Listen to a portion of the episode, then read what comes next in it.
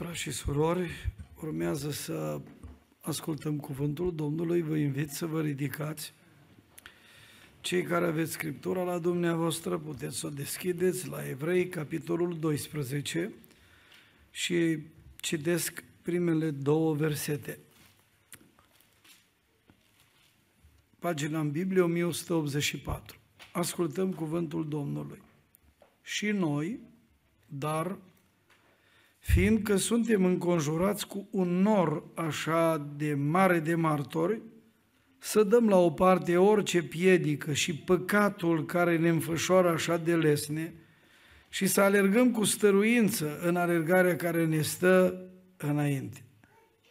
Să ne uităm țintă la căpetenia și desăvârșirea credinței noastre, adică la Isus, care pentru bucuria care era pusă înainte a suferit cruci, a disprețuit rușinea și șade la dreapta scaunului de domnie al lui Dumnezeu. Amin. Vă rog să luați loc.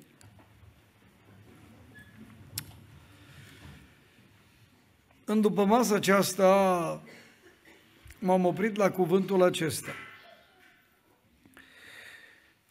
Am rămas înțeles cu frații că voi predica după masa aceasta din un text. Vă spun, îi spuneam fratelui Marius că eram deja gata să mă iau de textul acela din Faptele Apostolilor, însă totuși a stăruit cuvântul acesta pe care eu consider că Dumnezeu mi l-a pus pe inimă pentru seara aceasta, și când fratele Marius a spus, fratele va citi și va predica, atunci am fost sigur că de aici trebuie să predic în această după masă.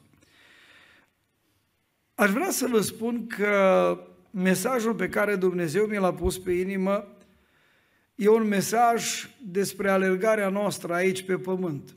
Fiecare dintre noi alergăm și fiecare poate să alerge într-un fel sau altul.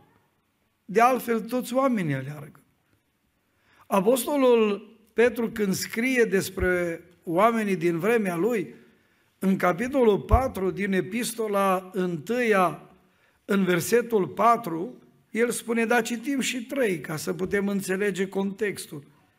Ajunge în adevăr că în trecut ați făcut voia neamurilor și ați trăit în desfrânări, în pofte, în beții, în ospețe, în chefuri și în slujiri idolești neîngăduit. Și acum auziți, de aceea se miră ei că nu alergați împreună cu ei la același potop de desfrău și vă bat jocoresc. Observați că oamenii în viața asta aleargă. Viața noastră e o cursă, dacă vreți, o alergare.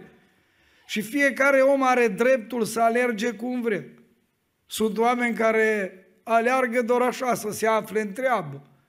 Pe câți nu-i vedeți în zilele noastre. Apropo, cu ani în urmă vedeam în Irlanda, unde plouă mult, pe o ploaie destul de mare și eram, mergeam spre biserică cu mașina și vedeam oameni alergând, pentru că așa așa au propus ei să facă într-o zi câțiva kilometri, mă rog, pentru trupul acesta se zbat, nu? Și fac totul să fie bine. Însă, vedeți, în viața pe care noi o trăim aici pe pământ, noi putem alerga fie la desfrău, fie la satisfacerea anumitor pofte, dacă vreți să luăm pe Apostolul Petru în versetul 3, la beții, cum aleargă mulți oameni, o speție, nu? Și multe alte lucruri și slujiri idorești neîngăduit. Și câți oameni nu aleargă? Ia uitați-vă, câți oameni nu în zilele acestea, nu? Fie într-un loc, fie în altul. Se duce într-o parte, se duce în alta și toate pentru satisfacerea unor dorințe trupești, a unor lucruri pe care oamenii și le doresc atât de mult. Dar vedeți, în textul pe care l-am citit, ni se vorbește despre o alergare. Și alergarea aceasta e o alergare care ne stă înainte. spre ce alergăm noi? Dacă îl luăm pe Apostolul Pavel, el scrie epistola către Filipe. Și o scrie când era în prima lui detenție la Roma. Era acolo în închisoare și Apostolul Pavel putea să se aștepte la orice. Putea să se aștepte și să îi se termine viața. Cum de altfel peste cinci ani s-a întâmplat în cea de-a doua detenție la Roma, când era închis în închisoarea Mamertină.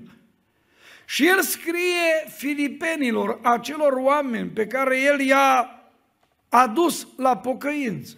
A înființat prima biserică aici, pe continentul nostru european, în cetatea Filip. Și în scrisoarea pe care el ne-o scrie, observați acest om, începând cu, la capitolul 3, începând cu versetul 12, el spune așa, nu că am și câștigat premiul sau că am ajuns desăvârșit, dar alerg înainte căutând să-l apuc, întrucât ce am fost apucat de Hristos Iisus. Observați, alerg înainte. Fraților, eu nu cred că l-am apucat încă, dar fac un singur lucru. Uitând ce este în urma mea și aruncându-mă spre ce este înainte. Alerg spre țintă pentru premiul chemării cerești al lui Dumnezeu în Hristos Isus.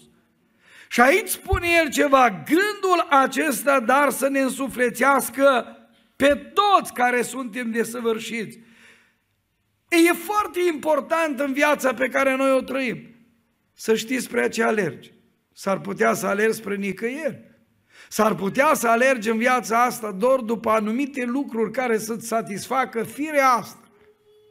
Viața asta pe care tu o trăiești aici pe pământ să fie una în care, așa cum spun unii, tot ce mi-am dorit mi-am făcut. Însă vedeți dumneavoastră, problema este că într-o zi se termină. Și dacă n-ai o țintă, și dacă n-ai un lucru clar pe care, spre care te îndrepți, e o problemă. Țin minte cu mulți ani în urmă, cu multe secole, în Florența, renumitul oraș italian, un tânăr absolvise o școală de avocatură și cu o diplomă în mână alerga pe străzile cetății. Și la un moment dat se întâlnește cu o personalitate marcantă a vieții publice de acolo, din Florența, cu numele de Felipe Neri. Și când dă cu ochii de el, se oprește puțin și Neri intră într-o conversație cu el și îl întreabă de ce așa de vioi și de ce aleargă. Și el spune, am absolvit o școală și sunt bucuros că deja am o diplomă. Și Neri el întreabă, și ce vei face acum? O, zice, eu mă voi duce și mă voi uh, înscrie la mai departe, dacă vreți, la un fel de barou de avocatură și a indicat un nume al uh, unui om celebru de acolo și voi căuta să deprind mai bine tainele avocaturii ca să pot profesa. Și apoi ce vei face? Ei, zice, după ce voi avea un statut și voi face lucrurile acestea, mă voi căsători. Și după ce te vei căsători, ce vei face? Păi, întemeind o familie, voi munci pentru ea, ca să pot să le asigur cele necesare traiului. O să capăt experiență în domeniul ăsta, al avocaturii și cât. Și după aceea ce vei face? Păi, zice, într-o bună zi, cum zicem noi, mă voi pensiona, mă voi opri din uh, toate astea, pentru că voi îmbătrâni. Și după aceea ce vei face? O, zice, după aceea mă voi ocupa de nepoți, mă voi îngriji de anumite lucruri. Și Neri nu-l lasă. Și îl întreabă, și după aceea? Și atunci tânărul ăsta așa vioi și plin de planuri, zice, după aceea voi muri. Și Neri nu-l lasă. Și acum mai pune o altă întrebare. Și după aceea, și aici tânărul se blochează. Au scos diplomă în mână, fugind, bucuros, și dintr-o dată toate lucrurile se schimbă. Vedeți, putem avea așa un anumit, anumită privire, nu? Să avem așa un orizont al vieții, cu planuri, cu cât. Însă, întrebarea asta sfredelitoare ne pune pe gânduri pe toți. Și după aceea? Și după aceea, vedeți? Aici este marea problemă. Știi ce important este să poți să știi ce după aceea? Să poți să știi că ai o țintă, să poți să știi că ai un loc unde te vei duce să te întâlnești cu Hristos. I-am întâlnit astfel de persoane care erau chiar în faza terminală. Și nu o să-l uit pe unul care, mă rog, avea origini în zona noastră. Și lucrurile au mers bine și a ajuns într-o țară din Occident și le-am întâlnit în timp ce era bolnav. Și la un moment dat, discutând cu fratele acesta, îmi spune el să știu un lucru. Eu știu ce se întâmplă și îmi dau seama că într-o zi mi se termină viața. Dar să știi că nu mă tem de moarte. Să știi că eu am trăit în viața asta căutând să-L slujesc pe Hristos și știu că mă duc să mă întâlnesc cu El. Mă uitam așa și ziceam, omul ăsta are o țintă are o nădejde. Nu o să-l uit pe bătrânul Man, pastorul care a plecat la cele veșnice și care mi-a fost drag. Bătrânul acesta, ori de câte ori îl întâlneam, se uita așa la mine și îmi spunea, Sâmionie, să știu că am viză de plecare, eu mă duc, dar zice, te aștept la cele țărburi.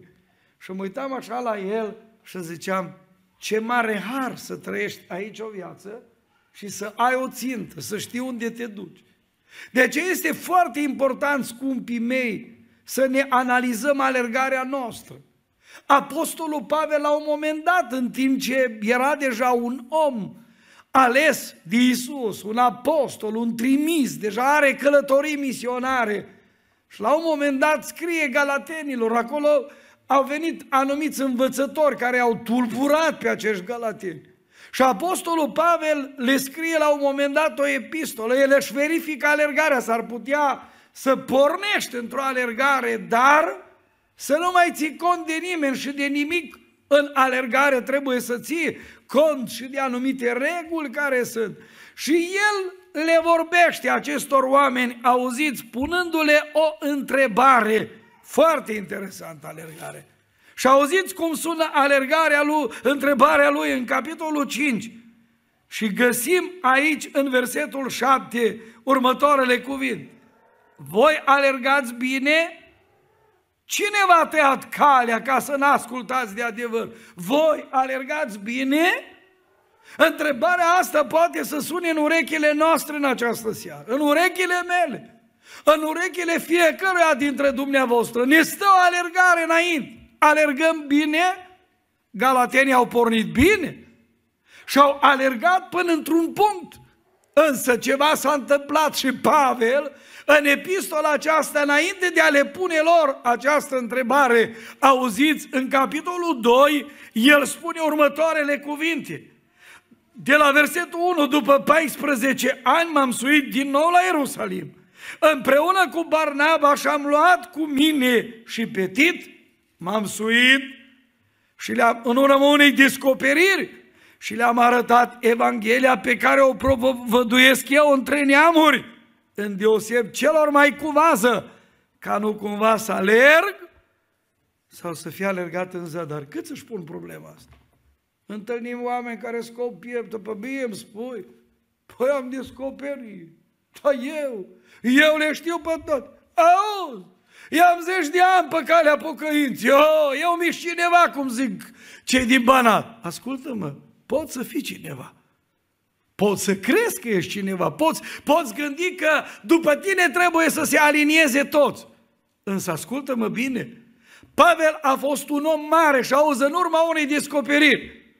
S-a dus să vadă dacă aleargă bine și nu cumva să fie alergat în zadar. Sunt anumiți oameni pe care nu îi poate corecta nimeni. Ei știu totul, ei vor să dea direcție, cum spuneam mai înainte, vor să se alinieze alții uh, în urma lor, că ei au anumite concepții. Cum am mai spus undeva într-o predică, că Isus a trasat o cale, dar sunt unii care ei să bag în calea asta lui Isus și unii vor să o strânteze, alții vor să o lărgească. Lăsați-o cum e ea, cum e scris. Și dacă sunt anumite lucruri care nu sunt scrise, nu te băga și nu căuta să le impui în stânga sau în dreapta, pentru că această cale e trasată de Isus și pe ea trebuie să alergăm. Observați că și la atletism, când aleargă, trebuie să alerge pe niște culoare stabilite. Degeaba ar lua unul pe stadion și n-ar mai merge pe culoarul acela și să duce așa, de-a lungul sau de-a latul stadionului și el poate să fenteze, să facă una, cum fac mulți alții. Știi ce se întâmplă cu ei? Descalifică. E descalifică. În alergarea asta trebuie să alergi după cum este stabilit. Îmi place de Apostolul Pavel. El îi întreabă pe acești oameni, alergați bine? Dar în același timp le spune că el își verifică alergarea. Pavel, într-o altă epistolă, în epistola către Corinteni, și observați aici, în capitolul 9, el spune de la versetul 24, nu știți că cei ce aleargă în locul de alergare, toți aleargă. Dar numai unul capătă premiul, are dar în așa fel ca să căpătați premiul. Toți cei ce se luptă la jocurile de obște și se supun la tot felul de înfrânări. Și ei fac lucrul acesta ca să capete o cunună care se poate vesteji noi însă facem lucrul acesta pentru o cunună care nu se poate vesteji. Și acum auziți, eu deci alerg, dar nu ca și cum n-aș ști încotro alerg. Mă lupt cu pumnul, dar nu ca unul care lovește în vânt, ci mă port aspru cu trupul meu și îl țin în stăpânire, ca nu cumva după ce am propovăduit altora eu însumi să fiu lepădat. Să ne lumineze Domnul mintea și să ne ajute să putem înțelege că noi suntem aici într-o continuă alergare. Și trebuie să alergăm nu oricum, ci cum spune autorul epistolei către evrei, cu stăruință în alergarea care ne stă înainte. Mesajul pe care doresc să-l transmit, cu ajutorul lui Dumnezeu, l-am intitulat Cum să alergăm în alergarea care ne stă înainte. Cum să alergăm în alergarea care ne stă înainte. De altfel, am luat partea aceasta de verset și am pus numai întrebarea cum. Și o să arăt câteva lucruri, cum trebuie să alergăm în alergarea aceasta. Primul lucru pe care vreau să-l supun atenției noastre este să alergăm inspirându-le ne de la norul de martor. Să alergăm inspirându-ne de la norul de martor. Faptul că în ultimele săptămâni avem aceste teme despre marile personalități ale Bibliei. Și ați observat că și joi am inclus, pentru că anul trecut i-am vorbit despre personajele acestea din Evrei 11.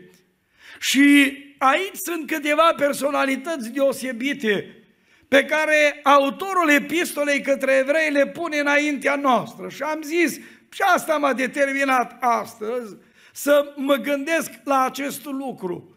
Și am spus, fiindcă s-a vorbit astăzi de Elisei, am vorbit de Caleb joi, s-a vorbit de David, de Moise, de Iov, de Rud și multe alte personaje biblice. Și noi ascultăm despre ei. Și toate astea nu e doar să ne îmbogățim cunoștințele noastre biblice, ci toate astea ne sunt puse înainte ca niște exemple pe care noi trebuie să le urmăm și astăzi observați dumneavoastră. Fiindcă avem de alergat în lumea asta, noi trebuie să ne uităm la acești oameni, acest nor mare de martori. Care sunt acești oameni?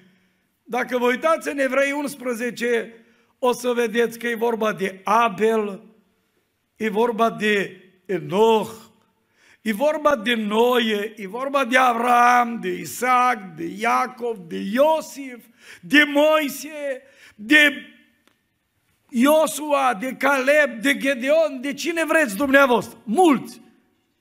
Și noi ne uităm la viața lor. Cum au alergat acești oameni? Credeți că a fost ușor să alerge în vremea respectivă? Dacă te uiți la Abel, omul acesta e, e, e descris în Geneza, capitolul 4. Și ni se spune acolo despre el că el a adus o jertfă și fratele lui Cain a adus o jertfă. Dar asta se poate întâmpla în viața fiecăruia dintre noi. Și aducem jertfe, însă știți unde se vede diferența? Diferența este, constă în faptul de cum privește Dumnezeu la jertfa noastră. Și aici cuvântul lui Dumnezeu spune așa, în capitolul 4, Abel a adus și el o jertfă de mâncare din oile întâi născute ale turmei și din grăsimea lor. Domnul a privit cu plăcere spre Abel și spre jertfa lui, dar spre Cain și spre jertfa lui n-a privit cu plăcere. Vedeți, dumneavoastră, noi multe lucruri putem face în viața asta de zi cu zi. Noi ne putem considera spiritual și e dureros când oamenii se compară. Bine spunea un gânditor creștin, comparația e rădăcina tuturor relelor. Unii au impresia că ei vor sta la poarta raiului și ei vor face alegerea. Unii sunt care privesc așa de sus pe ceilalți, considerând că ei au așa o spiritualitate mai înaltă decât ceilalți. Însă ascultați-mă bine, până la urmă, absolut fiecare din noi trebuie să trăim în așa fel încât viața noastră, trăirea noastră și ceea ce facem să fie plăcute lui Dumnezeu. Că dacă nu sunt plăcute lui Dumnezeu, atunci este o problemă. Și Cain a adus jertfă, dar vedeți dumneavoastră, a avut anumite lucruri rele în viața lui. Ioan, când spune despre aceste personaje și vedeți, Ioan este ucenicul iubirii și am fost îndemnați să ne rugăm pentru dragoste, am fost învățați în seara aceasta că Domnul Isus i-a învățat pe ucenici să se iubiască. La un moment dat, cuvântul Scripturii nouă ne spune aici într-un mod foarte clar și spune cuvântul lui Dumnezeu că atunci când Dumnezeu a privit spre Cain, versetul 12, nu cum a fost chiar 11, căci vestirea pe care ați auzit-o de la început este aceasta, să ne iubim unii pe alții, nu cum a fost Cain, care era de la cel rău și a ucis pe fratele său. Și pentru ce l-a ucis? Pentru că faptele lui erau rele, iar ale fratelui său erau neprihănite. E vedeți, dumneavoastră, Dumnezeu analizează viața fiecăruia dintre noi.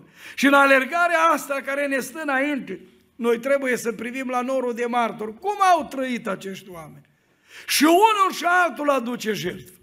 Dar la jertfa uneia Domnul privește cu plăcere, iar la jertfa celuilalt nu mai privește cu plăcere. Noi putem bunoară cânta frumos, putem predica, putem recita, putem da din buzunarul nostru, putem face multe alte lucrări.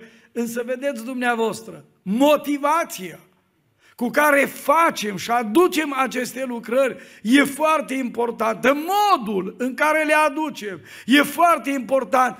Cum privește Dumnezeu la jertfa noastră, la lucrarea noastră. De aceea, vedeți, norul ăsta de martor ne învață cum să trăim, cum să umblăm în viața de zi cu zi. Te uiți la Enoch, bună oară, nu o să iau toate personajele, că nu mă ajunge timp. Dar te uiți la Enoch, 65 de ani omul acesta, îi irosește. Biblia spune în capitolul 5 de la Geneza, începând cu versetul 22, uitați-vă acolo câteva lucruri despre acest om. După nașterea lui Enometusala, citim și 21, haideți să vedeți și 5 verset, la vârsta de 65 de ani, că e ceva de referință. Enoch a născut pe Metusala. Mai departe, după nașterea lui Metusala, Enoch a umblat cu Dumnezeu 300 de ani și a născut fii și fiice. Toate zilele lui Enoch au fost 365 de ani. Cât i-a contabilizat Dumnezeu? Spuneți, cât? 300. 300 de ani de umblare cu Dumnezeu. 65? Și noi aici, vezi, 65 e puțin acum. Atunci era vremea patriarhală. 65 o irosit. Și spre acei 65 de ani Dumnezeu a privit și în contabilitatea lui nu a scris nimic. Nu au fost ani de umblare cu Dumnezeu. Câți ani irosim aici pe pământ? Și dacă îi analizează Dumnezeu, vedeți, analiza lui Dumnezeu e foarte importantă. Noi s-ar putea să gândim despre noi fel și fel de lucruri. Că, mă rog, să ne contabilizăm noi acolo și să scriem. Și știi, e o mare tragedie în viața unor oameni. Am întâlnit și pe cei care urmau să se pensioneze și tot și-au calculat ani. Eu zis, atât am lucrat, atât, dar după ce s-au dus și s-au uitat câte le-au fost scrise, au văzut că s-au tot tăiat și nu au fost. Nu au fost la pinzie mulți ani, înțelegi că el a gândit, gata, totul merge. Nu, nu, nu. Problema este ce să scrii. Cineva contabilizează aici în viața pe care noi o trăim. Dumnezeu analizează viața noastră, trăirea noastră, umblarea noastră. Și de aici putem învăța, vedeți, din norul ăsta de martor, cum să trăim, cum să umblăm. Pentru că Dumnezeu Sfântul scrie în dreptul nostru doar anii pe care noi îi avem ani de umblare cu El. Te uiți la alt martor, la noi, o Noie trăiește într-o vreme de mare întunecime spirituală. Trăiește într-o vreme în care păcătoșenia atinge culmi înalte. Dumnezeu a decizia să prăpădească pământul. Uitați-vă acolo, orice făptură stricase calea pe pământ.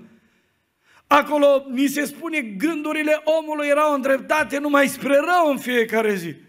Însă există acolo un verset, versetul 9, Geneza 6, care scoate în evidență faptul că un om în vremea aceea de întunecime spirituală trăiește altfel, merge împotriva curentului și spune, noi era un om neprihănit între cei din vremea lui. Uitați-vă, Geneza 6 cu 9 și acolo sunt două puncte și spune, noi e. Umbla cu Dumnezeu, nu tu și eu cum suntem? Între cei din vremea noastră. Toți aleargă, unii aleargă în stânga, unii aleargă în dreapta, unii aleargă după una, alții aleargă după alta. Noi ce fel de alergători suntem? Ne inspirăm de la norul acesta de martori? E pentru noi, noi e un om care ne face să călcăm pe urmele lui? Nu să spunem, mă, dar uite câtă mizerie, uite câți oameni fac fel și fel de lucruri. Uitați-vă, dintre cei din vremea lui scapă opt. Atâta scapă. Restul au fost judecați, peste restul a venit potopul acela, cum spune Scriptura, peste o lume de nelegiuit. Însă acești oameni au fost scăpați. De ce? Pentru că acești oameni în viața asta au alergat altfel. Ei n-au alergat după norme omenești, ei au alergat spre o țintă știind că trebuie să respecte regulile. Ne inspiră viața lui noi? Frați și surori, am putea vorbi de ceilalți, Avram, Iosif și câți alții despre care am vorbit. Însă eu mă rog ca Bunul Dumnezeu să ne lumineze mintea și să ne facă să înțelegem că în alergarea aceasta noi trebuie să ne inspirăm din viața celor care constituie norul de martori, adică oameni care l-au slujit și l-au onorat pe Dumnezeu. Acești oameni au avut o țintă. Acești oameni, spune Biblia despre ei și uitați-vă, în Evrei, capitolul 11, e versetul acesta atât de frumos și auziți cât de clar spune aici autorul epistolei în versetul 16, dar dorea o patrie mai bună, adică o patrie cerească. De aceea lui Dumnezeu nu este rușine să se numească Dumnezeul lor, căci le-a pregătit o cetate. Observați? Ei aveau în fața lor o patrie și în orice patrie, patria cerească. Asta era ținta lor. Noi avem o cântare, ea se cântă în mod deosebit la înmormântări, o știu din copilărie chiar, ani în zbor, ni se duc, zilele iute trec. Ca un vis, viața s-a terminat.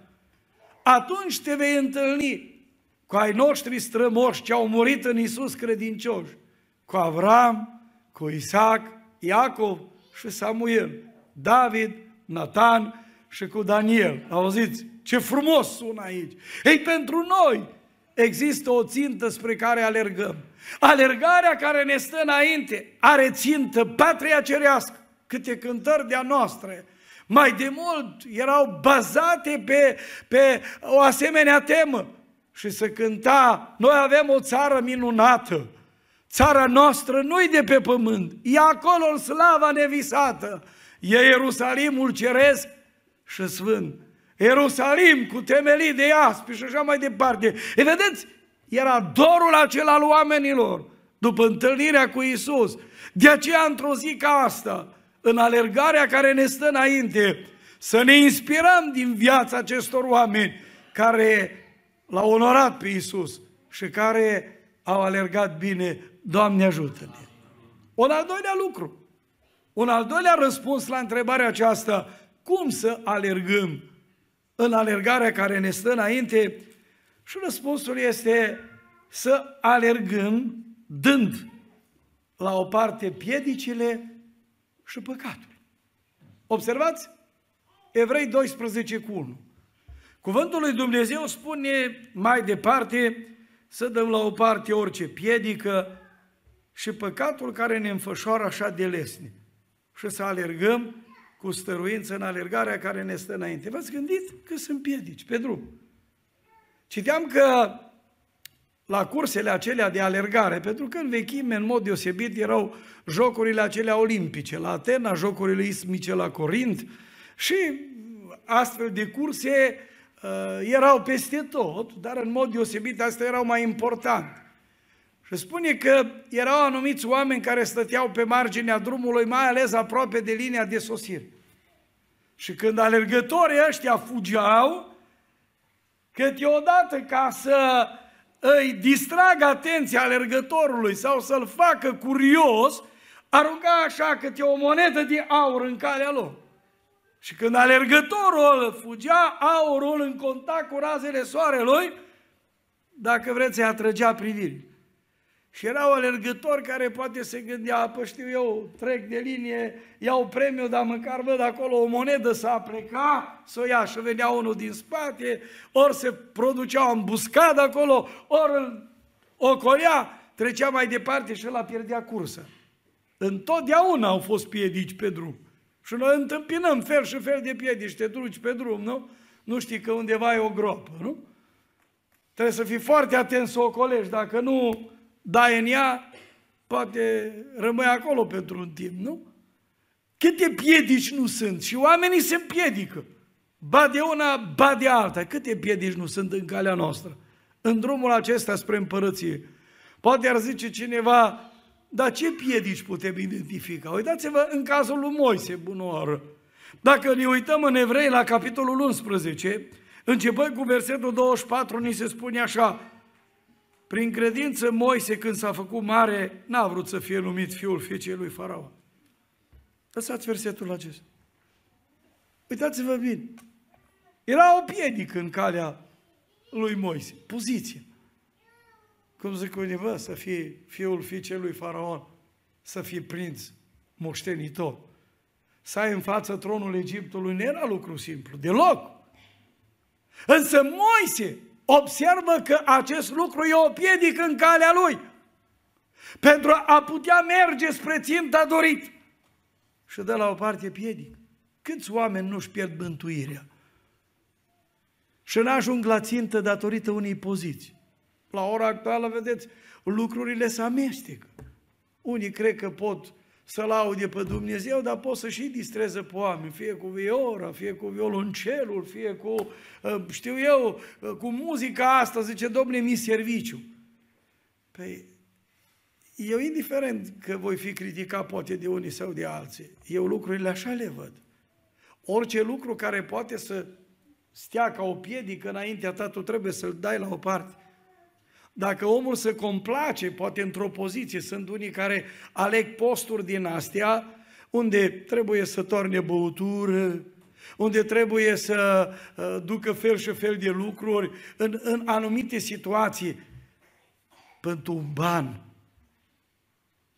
pentru ceva care poate îți rezolvă problema de moment. Ascultă-mă, poziția asta s-ar putea să fie o piedică în calea ta, în slujirea ta.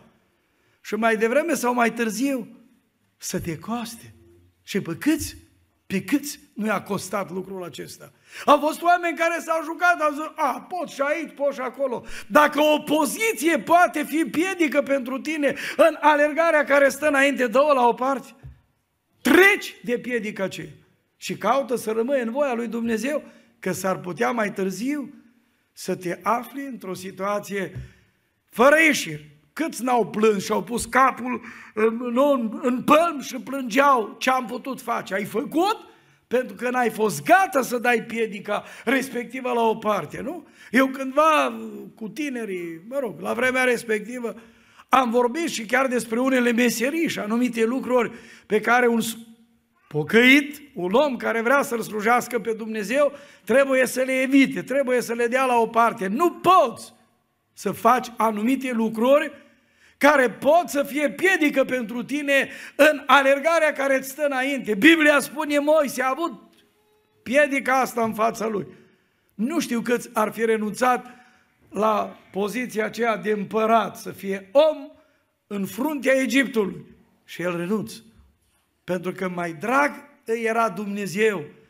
Mai importantă era răsplătirea, cum spune acolo, pentru că avea ochii pironiți spre răsplătire. Așa spune cuvântul Scripturii. Uitați-vă, uh, citim versetul 26, el socotea o cara lui Hristos ca o mai mare bogăție decât toate comorile Egiptului. Pentru că avea ochii pironiți spre răsplătire. Asta spune Scriptura. E, observați dumneavoastră și comorile. El a constituit o piedică și o să mai bine renunț. Mai bine nu am tot ce oferă Egiptul pentru că am ochii pironiți spre răsplătirea aceea pe care într-o bună zi mi-o va da Dumnezeu. El socotește o cara lui Hristos ca o mai mare bogăție. Cum socotim noi? Noi poate pentru niște bănuți mințim, înșelăm, suntem dispuși să facem fel și fel de compromisuri, numai să ne iasă lucrurile bine, dar auziți bine, ele pot să fie o piedică în calea înaintării noastre spre Hristos. Și s-ar putea să ne trezim într-o bună zi, plângând. Și încă aici, când mai ai o posibilitate să-ți rezolvi lucrurile, e bine.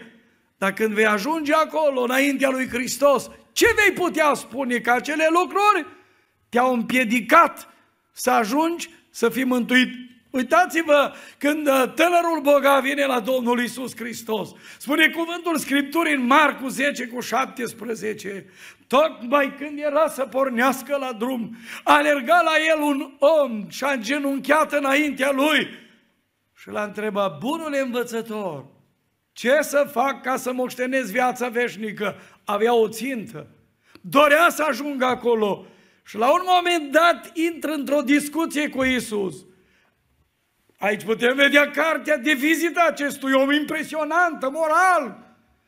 Însă Iisus care face o analiză atentă a tuturor compartimentelor vieții noastre. El privește dincolo de ce se poate vedea, privește la inima acestui om care era lipită de bogății, era lipită de comori.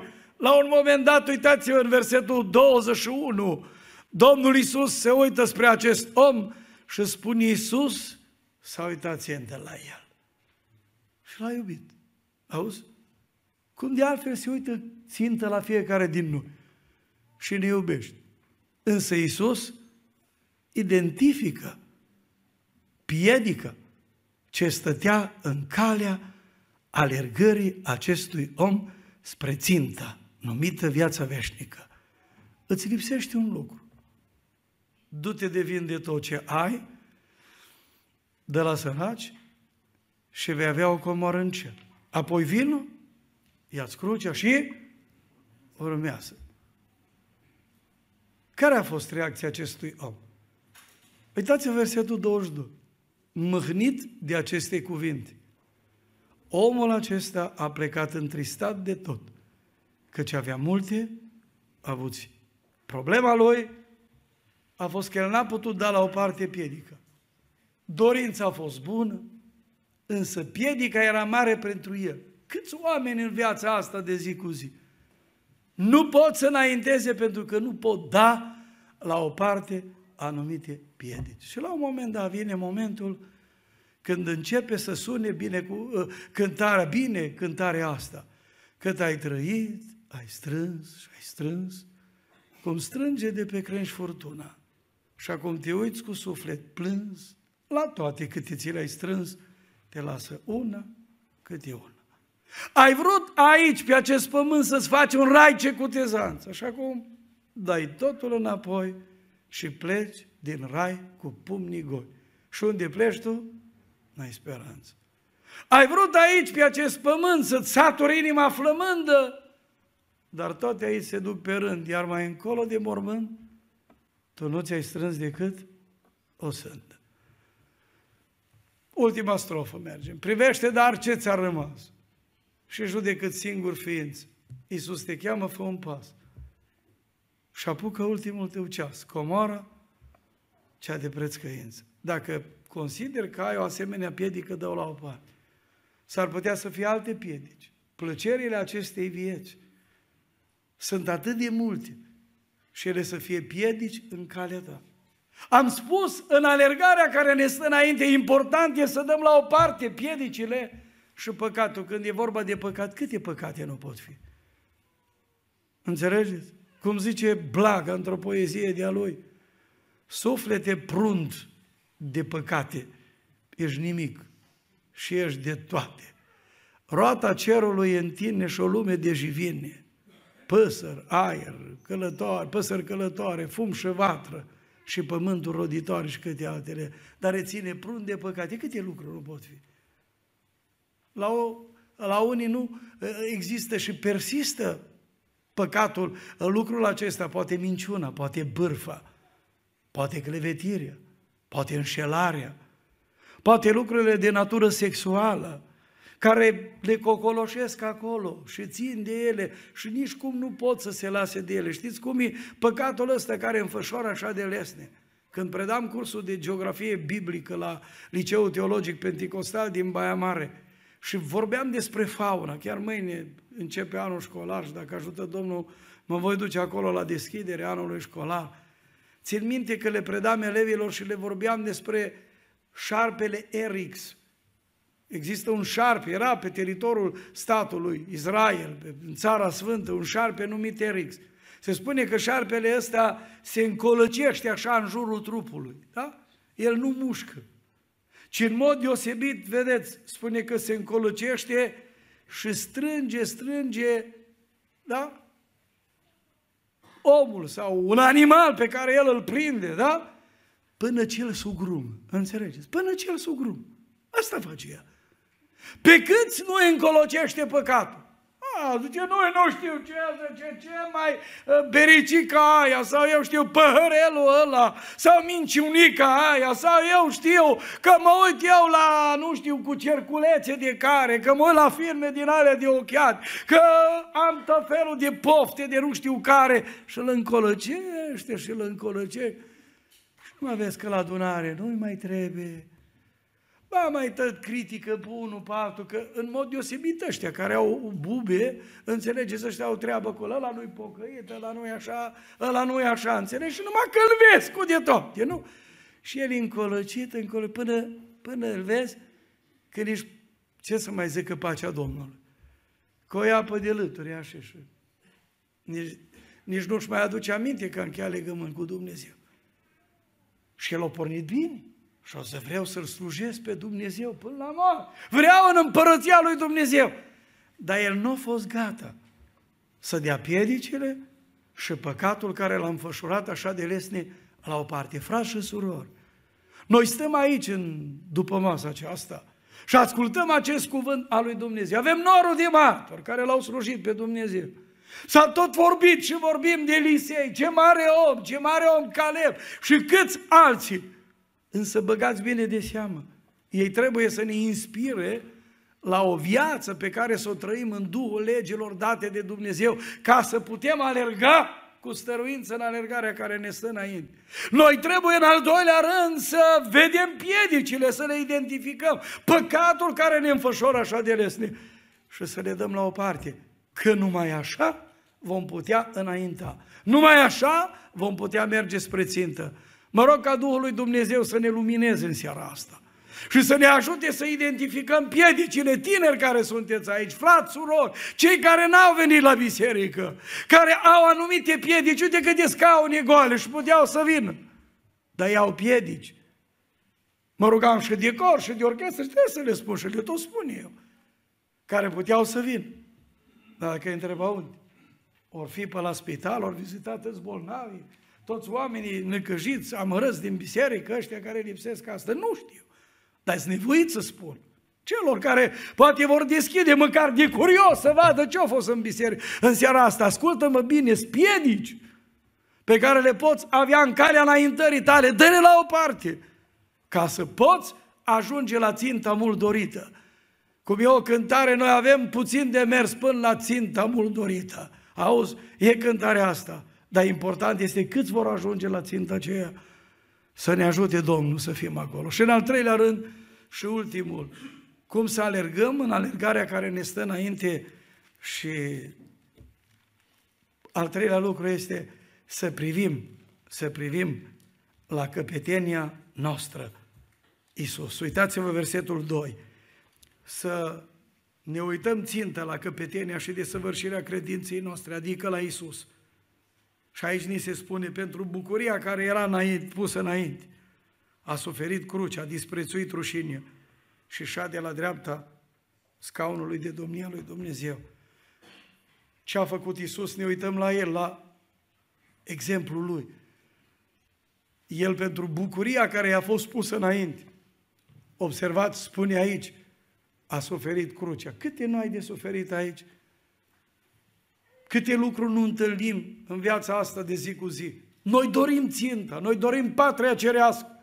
Noi dorim să fim acolo împreună cu Isus. Era o cântare veche, eu sunt un ostaș al crucii, urmaș al mielului, o cântare veche. Și spune în cântarea asta la un moment dat, în cer pe flor nu poți fi dus. Când alții s-au luptat. Și pentru regele Isus, chiar viața ei și-au dat. Auzi? Noi trebuie să ne uităm țintă la Isus Hristos. El a suferit cruci. Și câte ai, nu ai de suferit aici? Bat jocură poate din partea celor din familie, bat jocuri din partea prietenilor, poate de multe ori disprețul de care ai parte, e crucea pe care trebuie să o porți. Spunea Samuel Rutherford, un slujitor al lui Dumnezeu din Scoția, era închis pentru credință era acolo într-o temniță și el când scria pe antetul scrisorilor spunea Palatul lui Dumnezeu, închisoarea Aberdeen. Și omul ăsta spune la un moment dat, crucea pentru mine este ceea ce e povara aripilor pentru zburătoare. E ca și povara catargelor pentru corăbile care navighează. De altfel, spunea el, pentru mine este cea mai dulce povară care mă duce în portul final. Pentru zburătoare aripile nu sunt o povară, că fără aripi nu pot zbura. Pentru corăbii, acele catarge nu sunt o povară, pentru că ele n-ar putea naviga pe mare, pe ocean, când vin furtunile și câte altele. Ei, observați, el bine spune și pentru mine așa e crucea asta. De altfel ea e cea mai dulce povară, pentru că ea mă duce spre ținta finală, mă duce acolo să fiu cu Isus. Tu cum ești? Noi cum privim crucea? Observați, spune aici cuvântul Scripturii, a disprețuit rușinea. Câți nu se rușinează, zice, ești pocăit? Era și pe vremea lui Ceaușescu. A, zice, era la recrutare mama și tata. Te întreabă la școală, ești pocăit? Nu-ți fie rușine, începe școala, copii. Nu vă fie rușine. Vorba jocorii. Cât te bat jocoresc? Poate cei din neamul tău, cât te-or, te bat jocori? Cât ori râdi de tine? O zi? Un an? Zece ani? o viață asta întreagă, dar gândește-te că ai șansă să ajungi în țara promisă. Și dacă n-ajungi și nu disprețuiești rușinea aici, cohortele de demoni vor râde o veșnicie întreagă pentru că tu ai avut posibilitatea să ajungi la țintă și ai știut de ea, dar n-ai fost gata să plătești prețul. Mă rog în seara aceasta Duhul Domnului să trezească adunarea noastră să miște fiecare persoană, fiecare suflet și tot să putem înțelege că ne stă o alergare înainte, e alergarea spre ținta dorită. Și ca să ajungem acolo, e nevoie întâi de toate. Auziți? Să ne inspirăm de la norul de martori. În al doilea rând să dăm la o parte piedicile și păcatul. Și în al treilea rând să privim țintă la căpetenia noastră Isus. Și cum spune o cântare cu Isus în lumea asta, voi merge eu mereu. Înainte-i țara mea, înainte-i Dumnezeu. Amin.